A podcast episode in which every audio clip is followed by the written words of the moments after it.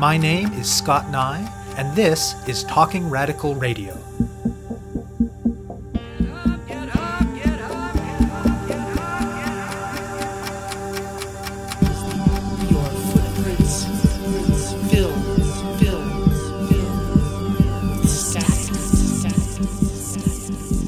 Hello, and welcome to Talking Radical Radio, where we bring you grassroots voices from across Canada. We give you the chance to hear many different people who are facing many different struggles talk about what they're doing, how they're doing it, and why they're doing it, in the belief that such listening is a crucial step in strengthening all of our efforts to change the world. On this week's show, I'll be speaking with Imtiaz Popat.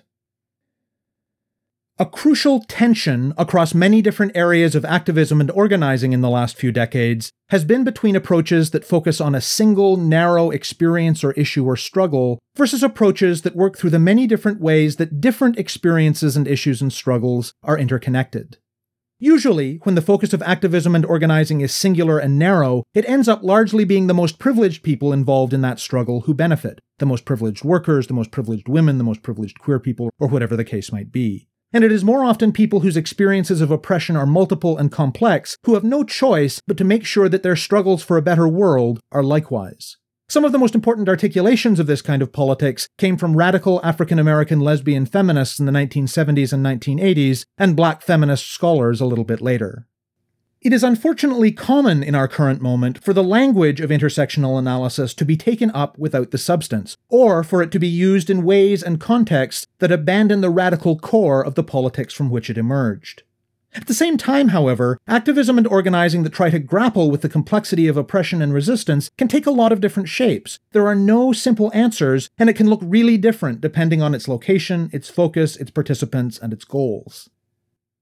Imtiaz Popat is a therapeutic counselor who lives in Vancouver, and he's been involved in a range of grassroots initiatives that may appear to be quite different, but that all involve bringing people together across difference to challenge diverse and interlocking oppressions. Popat got started in this work close to 20 years ago via a group called Salam Queer Muslim Community, part of a cross country network of groups under the banner of Salam Canada. It's not a religious organization, but rather a way for queer and trans Muslims to come together and build community across the different intersections of racism, Islamophobia, heterosexism, and cissexism that they face. In Vancouver, Salam started out with a focus on social events and mutual support, and over the years has become more involved in advocacy supporting LGBTQ newcomers to Canada and in challenging the racism and Islamophobia that queer Muslims face within mainstream queer communities.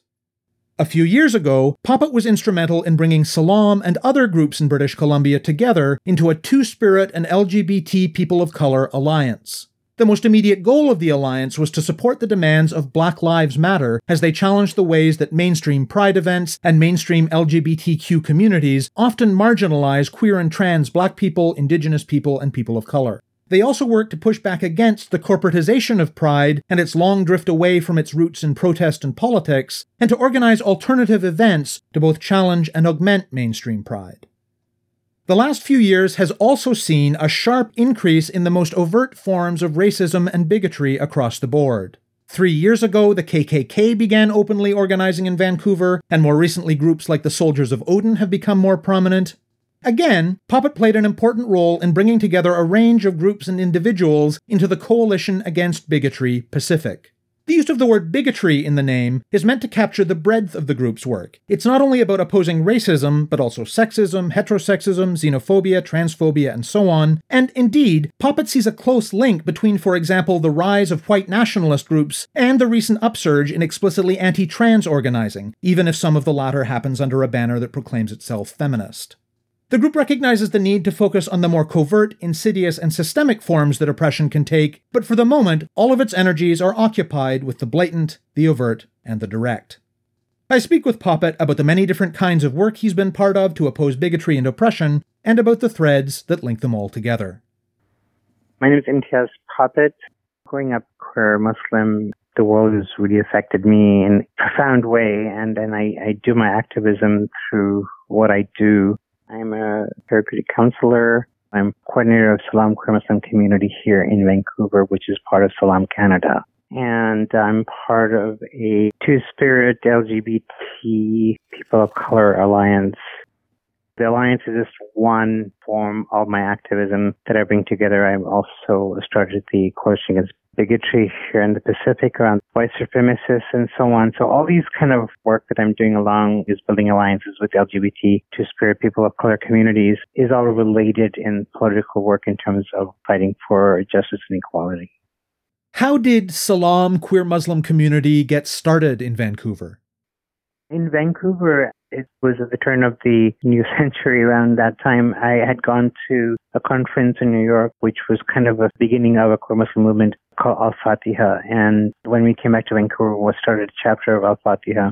But a lot of people had problems with that name because they felt it was too religious. We came up with a different name, which is a variation of Salam. But Salam had already started in Toronto in the 90s and actually went dormant because of hate mongering within the Muslim community against LGBT and threats and so on. But after that conference in New York, it revived itself in Toronto. So Salam in Toronto was revived. We were organizing in Vancouver. And then we sort of came together and saying, hey, let's build a Canada-wide organization, which became known as Salam Canada today. So I coordinate the Vancouver chapter of that. Why is it important to bring queer Muslims together into an organization? That's a really good question because we're not really a religious organization. The idea is that those of us who are raised Muslim with Muslim sensibilities culturally and so on need an affinity group that we can relate with because the larger queer community doesn't understand us or how we intersect with the world, our reality, how we deal with family, how we deal with culture, and create that support. So there was that need of cultural competence, as it were, for people. And a lot of our members and supporters are like Christian Arabs, right? But they relate to us because we have a common culture. So it's not specifically based. After that, a more religious-based group has also started called the Unity Mosque in Toronto, and we have one here in Vancouver as well, which is more religious-based, which would actually, you know, have religious practice. But Salam is anybody who identifies as Muslim culturally, politically, or religiously or otherwise is a support group for people. Particularly after 9-11, there was a need for us to come together with a Muslim identity. And that's what Salam is. What kinds of things do Salam chapters do? We're growing chapters all over Canada now, and different chapters have different needs. Some chapters actually more overtly political, some are more social, some are more support. So there is a need for basic support. There's also a need for advocacy, and there's also a need for cultural competency. So there's a variety of things that we do depending on the need of the membership is at the time. And what about in Vancouver? What have Salam's activities looked like there? We started first as a support group and we used to have monthly socials and so on. And we don't do that as much. We have more seasonal socials now, but we are doing more advocacy around queer Muslims within the LGBT community when it comes to racism and things like that. And we also do support for LGBT newcomers, also sometimes one-on-one support or, or specific casework to help them. Tell me more about that support work with LGBT newcomers. I do that quite a bit and largely came out of supporting members of Salaam, many of them from different countries, whether it was Malaysia or Pakistan and so on. And also because I'm a therapeutic counselor, my work for LGBT newcomers is not just Muslim specific anymore. Also, I'm from Africa, right? So, I mean, there are these boundaries that cross so many Muslims maybe from Africa, but there are maybe many LGBT Africans who are not Muslims. So that doesn't matter to me. I mean, I just feel how does this work? And that's largely where the alliance came from too, because the work I was doing was going beyond the Muslim sphere. So there was a need to outreach and network with other LGBT two spirit and of color organizations to do an alliance to advocate against racism in the larger LGBT community. I mean, there's an intersectionality in everything we do because even among queer Muslims, some of us are South Asian, some of us are black. So there's an intersectionality there. We have been working with, in alliances with other LGBT organizations around common struggles that we've had, even racism within LGBT communities, which is largely where the alliance comes from and a lot of the work around what happened with Black Lives Matter and police and pride and things like that. That's why some of the things we came around talking about racism our, within our community. Back in the 90s, I used to write for Angles magazine, which predates Xtra's extension here in the West. and I wrote a editorial piece called Racism and Queerdom, which I got a lot of flack for. So I think, I mean, that's basically what we're dealing with. When you deal with intersectionality, if you're an LGBT queer person, you're dealing with multiple levels of oppression, right? Whether it's racism or heterosexism or transsexism and so on. It's all interconnected. What are some of the ways that racism manifests within the LGBTQ community, and what has anti racism in that context looked like in Vancouver in recent years? It's very sometimes overt, sometimes insidious there's a lot of goodwill there to accommodate, but there's a lot of ignorance as well. That's why we need to come together as two spirit people of color organizations within the LGBT community to do advocacy around our issues. It's similar to what's been happening in Toronto, the debate around police and pride and so on in support of the work that Black Lives Matter has done. Uh, briefly, Black Lives Matter Toronto and then Black Lives Matter Vancouver and black and other anti racist activists in other communities advance the idea that given the well documented danger that police represent for black people in particular, making Pride safe and welcoming for black, queer, and trans people means not having police participation in the event. The Alliance is in support of what Black Lives Matter was doing that as queer Muslims and other queers of color and two spirit people needed to come together in alliance in support of the leadership that Black Lives Matter had given around issues of racism within Pride, particularly around police and Pride, which became an issue here in Vancouver as well. And that was one of the impetuses of coming together in an alliance to say that we need to work together, we need to speak with one voice or at least supportive voices to support what different organizations are doing and also support the leadership of Black Lives Matter.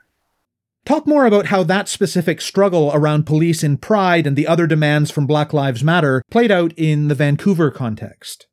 The leadership came from Black Lives Matter in Toronto when they confronted Pride about having police in the Pride parade.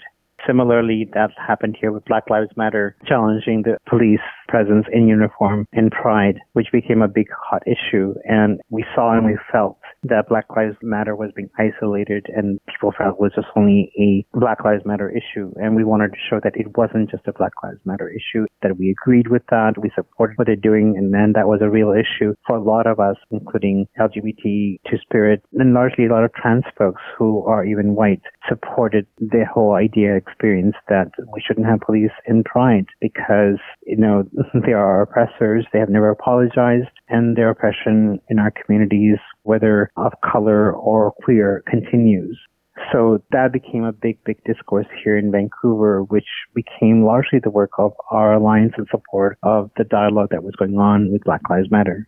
And I think the issue for us was to make the discussion broader and wider and to show that there was support for what Black Lives Matter was saying. And it wasn't just an issue for Black Lives Matter. It was an issue for all of us. This is why the Alliance came together, try to create alternate space for Two Spirit, LGBT queers of color, and having like an alternate Pride safe space. People didn't feel safe going to Pride. We had our own Pride events in the East Side. Then Black Lives Matter decided to have their own march. We supported that as well. So we've been trying to negotiate and work within our different communities to say, hey, how do we feel about this?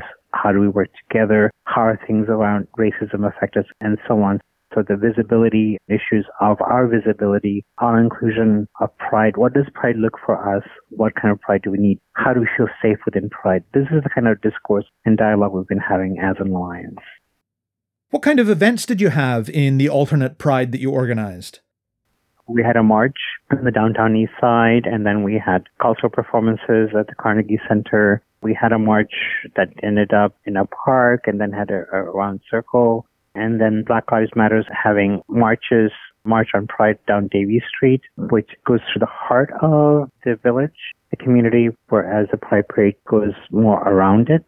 So, you know, we've been saying that, you know, this is not an alternate, but this is an addition for where Pride started. You know, it was actually started with, you know, Stonewall uh, that's a reference to the multi day uprising in 1969 led by patrons of the Stonewall Inn in New York City, particularly queer and trans people of color, in response to police violence, harassment, and intimidation. This is widely credited with being the spark that lit the modern gay liberation movement and the range of movements and struggles that have followed from it.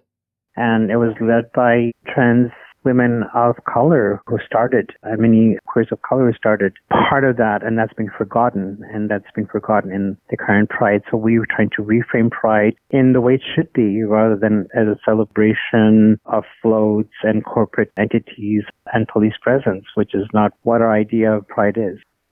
One of the problems we've had with Pride here in BC is that originally the Pride Parade used to be on the BC Long Weekend Monday.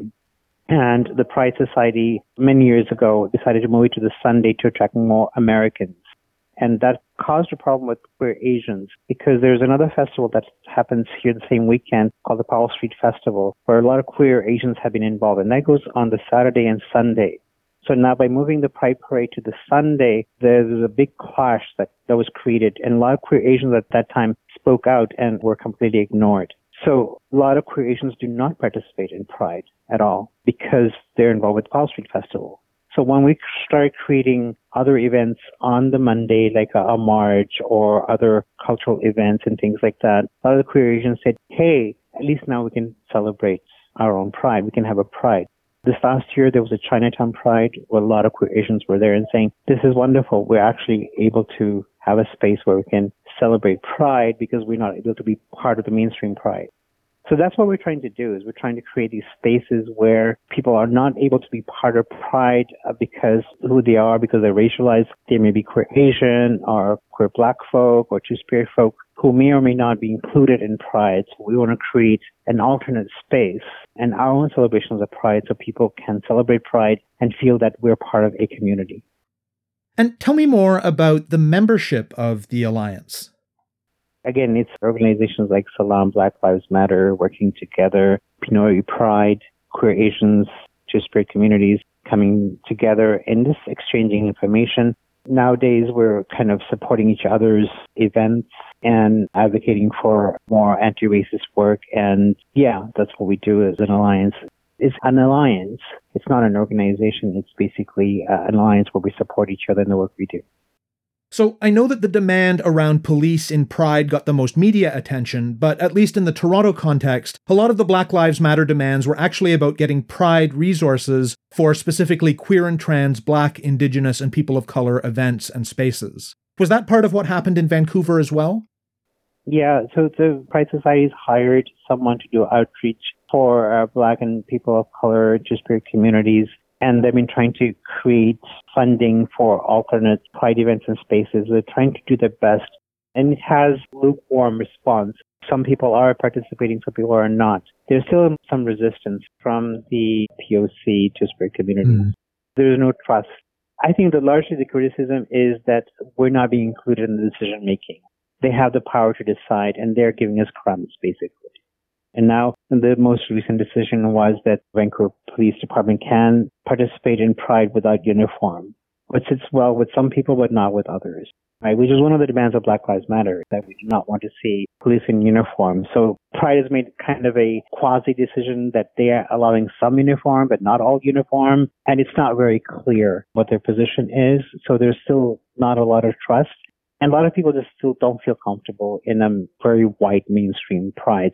And a lot of queer Asians can't go because Pride years ago decided that the queer Asians weren't important and decided American tourists more important to move Pride to Sunday, where a lot of us cannot participate. So, one piece of broader context that seems relevant to any anti racism or anti oppression work happening in the last few years is the intensification of overt and organized white supremacy. How has that impacted your work?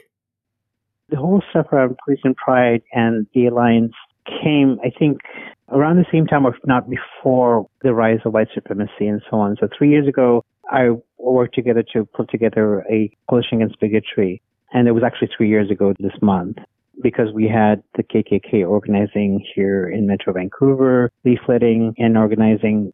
And I had made a documentary many years ago called Hate and Kill was about a murder of a caretaker in the Sikh Gurudwara here in Surrey by five white supremacists went in there and killed the caretaker. So I showed that documentary to show the context so that this is not a new issue, but it's back on the rise. It's elected Trump, right? It's not because of Trump. It's that that whole rise of white supremacy feeling that's elected Trump, and that's also alive here in Canada. It's not just a U.S. thing. The Soldiers of Odin and other groups have risen here since then. And we've been organizing about, about that. And the reason we call it Coalition Against Bigotry is that there was an organization way back in the 70s that fought against racism called BC Organization to Fight Racism. And my intersectionality as a queer Muslim is that this is not just about racism, it's about bigotry, it's about sexism, it's about heterosexism, transsexism, and that's why we want to call it bigotry. And we want to have the name BC because it's a colonial construct, so we call it Coalition Against Bigotry Pacific. But most recently, the hate has targeted our trans community because these transphobic feminists have had these speakers come to Vancouver, like Meghan Murphy, who have been speaking in public spaces like the Vancouver Public Library and at UBC and Simon Fraser University. And we have been protesting that and demanding our city government and the Canadian government that why are you allowing for such hate speech in our public institutions? So that's been kind of a new shift in the last year of the coalition's work that we're against hate speech, whether it's against trans folks or against Muslims and so on. So that's been largely our struggle against, you know, any white supremacist groups. And incidentally, white supremacist groups have been supporting the work of these feminists like Meghan Murphy. They've been going to their rallies and so on because Meghan Murphy is creating hate towards trans folks, right? And these white supremacists are actually supporting them.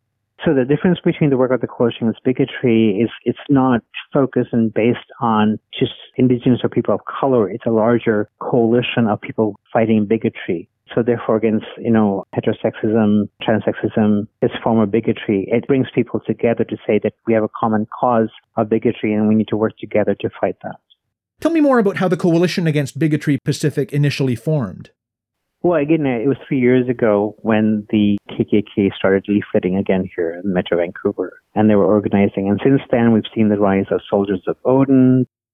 We had marches for International Day Against Racism, where the Soldiers of Odin would attack and surround us, and the police would protect them or not do anything. In fact, at one rally, the Soldiers of Odin attacked us. The police arrested them momentarily and then released them just as our rally was finishing so they can then intimidate and harass us as we went home.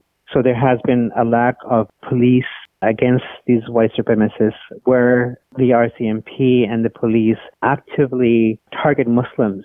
And there's a Muslim couple in Vancouver that was entrapped by the RCMP as terrorists. Yet we have white supremacists who are not being treated as terrorists. Bissonnette, who murdered six people in a mosque three years ago, the anniversary is coming up, January, was not charged with even one act of terrorism or hate. Uh, that refers to the white nationalist who massacred Muslims at a mosque in Montreal in January 2017. Yet Muslims are being entrapped and are being victimized as terrorists. We have an anti-terror act in this country that does not apply to white supremacists. And so now we're also seeing this new phase of so-called feminism that's become transphobic, which has also become a large portion of the work of the coalition as well. So these things are kind of tying in together. The work of the coalition is basically to fight against hate propaganda and hate speech of any form, whether it be transphobia, Islamophobia, anti-Semitism, or anything like that. We're now campaigning Vancouver City Council to proclaim January 29th as the Day Against Islamophobia to mark the third anniversary of the Montreal Mosque massacre. And we're also demanding that all our governments take action against hate speech. Hate propaganda or hate speech was not even an election issue. I mean, Jagmeet Singh said, oh, we need to have love and courage, but there's no action by any government that deals with the overt rise of hate propaganda and hate speech, which targets all of us, you know, including queer communities and racialized communities. So, in the work that the coalition does, how do you draw the connection between the overt instances of hate, like the overt white supremacy, the overt transphobia, and so on, and the more insidious and systemic racism and transphobia and sexism and other oppressions that organize our lives and our communities. The overtness, you can point to it, you can name it, but the covert, the insidious, you can't name it, right? And that's a larger work. Right now, we're so focused on the hate propaganda that's been going on by white supremacists and these transphobic feminists that we know that we have a larger work we need to do around educating people about bigotry. And so therefore we need to do anti-oppression training that's been done for many years, but we need to kind of revitalize that and work with communities to do anti-bigotry, anti-oppression work. What are a couple of the key changes around these issues that you would want to see from the respective levels of government? Well, they're not even engaging us, right? I mean, for three years, the Muslim community has asked the federal government to declare January 29th as a day against Islamophobia, and it has yet to do that. The Canadian government has adopted the Zionist definition of anti-Semitism as their policy that criminalizes anybody who criticizes Israel. So their policies have been very pro-Israel the whole hate propaganda that's been going on, the whole criminalization of Muslims under the Anti-Terror Act, the fact that white supremacists are now being treated as terrorists, the fact that the hate keeps on growing in this country. They passed a motion in Parliament against Islamophobia, but they haven't done anything much beyond that. And we are now seeing the rise of transphobia all in all our institutions, and we have no policies to stop that from happening. So we have complicity from our educational institutions, our political organizations, our governments that are not stopping the rise of bigotry. We made so many gains over the years in queer rights and racial rights and so on, but that's all being rolled back because of lack of commitment from our governments. That's the work we're doing is trying to raise that and to challenge our governments to do more. What big things are coming up for Salam, for the Alliance, and for the Coalition in 2020? We have an ally at Vancouver City Council, Jean Swanson. She's putting forward a motion at Vancouver City Council to proclaim January 29th as a day against Islamophobia. The federal government has failed to do that. The Vancouver City Council actually considered adopting a Zionist definition of anti-Semitism, which has been referred to a committee, so we're trying to push them on that. We've been engaging the provincial government around the rise of bigotry, including transphobia and homophobia and Islamophobia. And their report is just coming around. The federal government has done nothing. The NDP federally has done nothing. Nobody has done anything. The Green Party largely actually fought against, and maybe the NDP against the Anti-Terror Act, but that was not an issue in this election at all. So we need to raise those issues. The fact that the anti-terror law still criminalizes Muslims and we still have, you know, Islamophobia going on. We still have anti-Semitism going on, real anti-Semitism. And we have transphobia and homophobia still growing in this country. So we have a lot of work to do. You have been listening to my interview with Imtiaz Popat of Salam Queer Muslim Community, the Two Spirit LGBT People of Color Alliance, and the Coalition Against Bigotry Pacific. To find out more about Talking Radical Radio, the guests, the theme music, and the ways that you can listen, go to talkingradical.ca and click on the link for the radio show. On the site, you can sign up for email updates or follow us on Facebook, Twitter, iTunes, SoundCloud, and other platforms. I'm Scott Neigh, a writer and media producer based in Hamilton, Ontario, and the author of two books of Canadian history told through the stories of activists, published by Fernwood Publishing. Thank you very much for listening, and I hope you tune in again next week.